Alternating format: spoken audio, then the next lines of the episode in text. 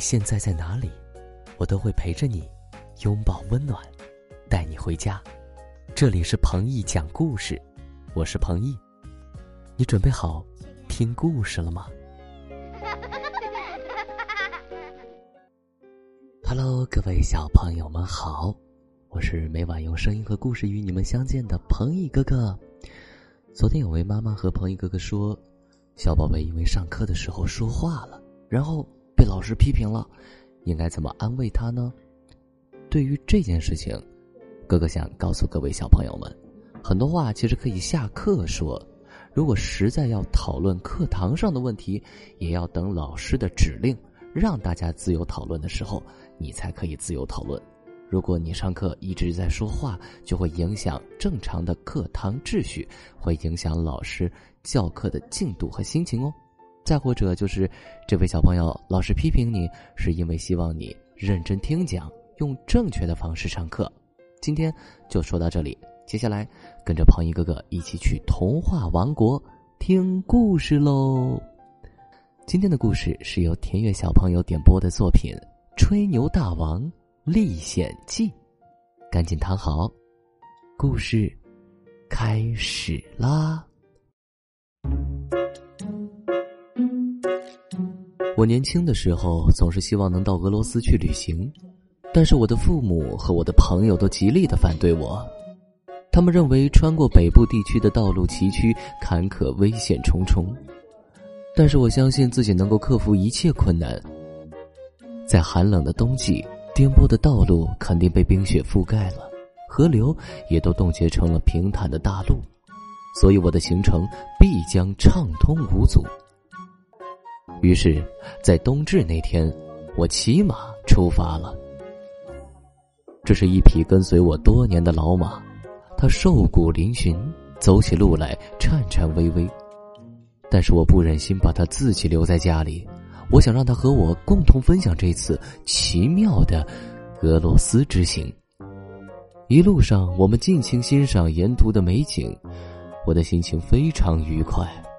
我是一个害怕麻烦的旅行者，所以我在离开家的时候只带了一件披风，这让我在以后的旅途中备受煎熬。随着我不断的北行，天气越来越寒冷，刺骨的东北风呼啸而过，吹得我和我的老马瑟瑟发抖。于是我们可怜的紧靠着，缓慢前行。我的老马又累又饿，一阵寒风吹过，他就哆嗦个不停。看到他如此受罪，我的心里更加难受。于是我脱下了披风，把它盖在了马背上。这时，我突然听到天空中传来了一个声音：“我亲爱的孩子，你的善心一定会得到好报的。”我从小就习惯帮助别人。因此，总是得到人们的赞许，对于这种话更是习以为常。所以，我没有理会，继续骑马赶路，一直走到了天黑。我的四周十分寂静，见不到一个村庄，空旷的荒野被白茫茫的大雪覆盖着，让我看不到前进的路。在原地转了一个圈后，我迷路了。根本不知道该往哪儿走。这时，我的老马也由于过度疲劳而停止不前。于是我从马背上跳了下来。我准备先在这里露宿一宿，等天亮后再做打算。我在雪地上找到了一个尖树桩似的东西，便随手把马拴在上面。为确保安全，我把手枪。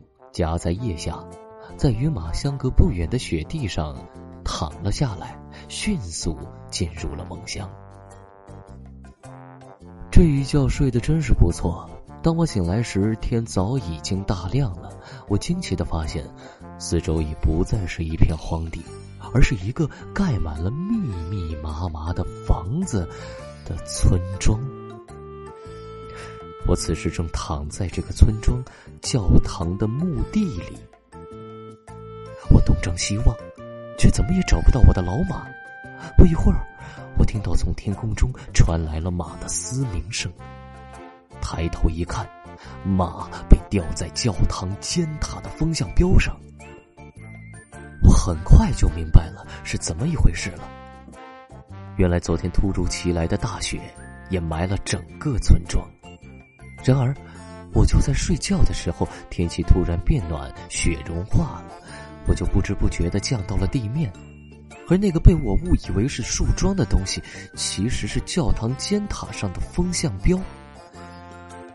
我没有多加思考，便随手抓起了手枪，一枪击中了马龙头上的缰绳，马从高空中平安的落到地上。我的枪法实在太准了，所有在附近围观的人都在为我喝彩。这时，一位热情好客的酒店老板为我和老马送来了丰盛的早餐，我们都吃得很饱。在谢过了酒店老板之后，我兴高采烈的跨上马背，继续我的旅行。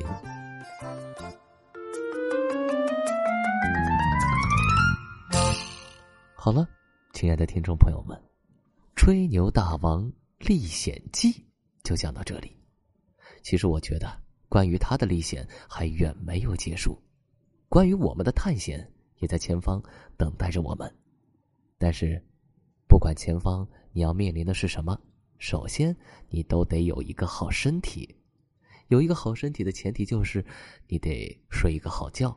所以现在盖好被子，亲爱的，闭上眼睛，在我送给你的歌曲声中，舒服的入睡吧。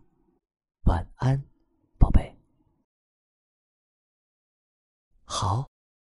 听完故事，我们该睡觉了哟。还记得我们的睡前仪式吗？嗯，第一步，盖好你的小肚子。第二步，跟你身边的人说晚安。做得不错。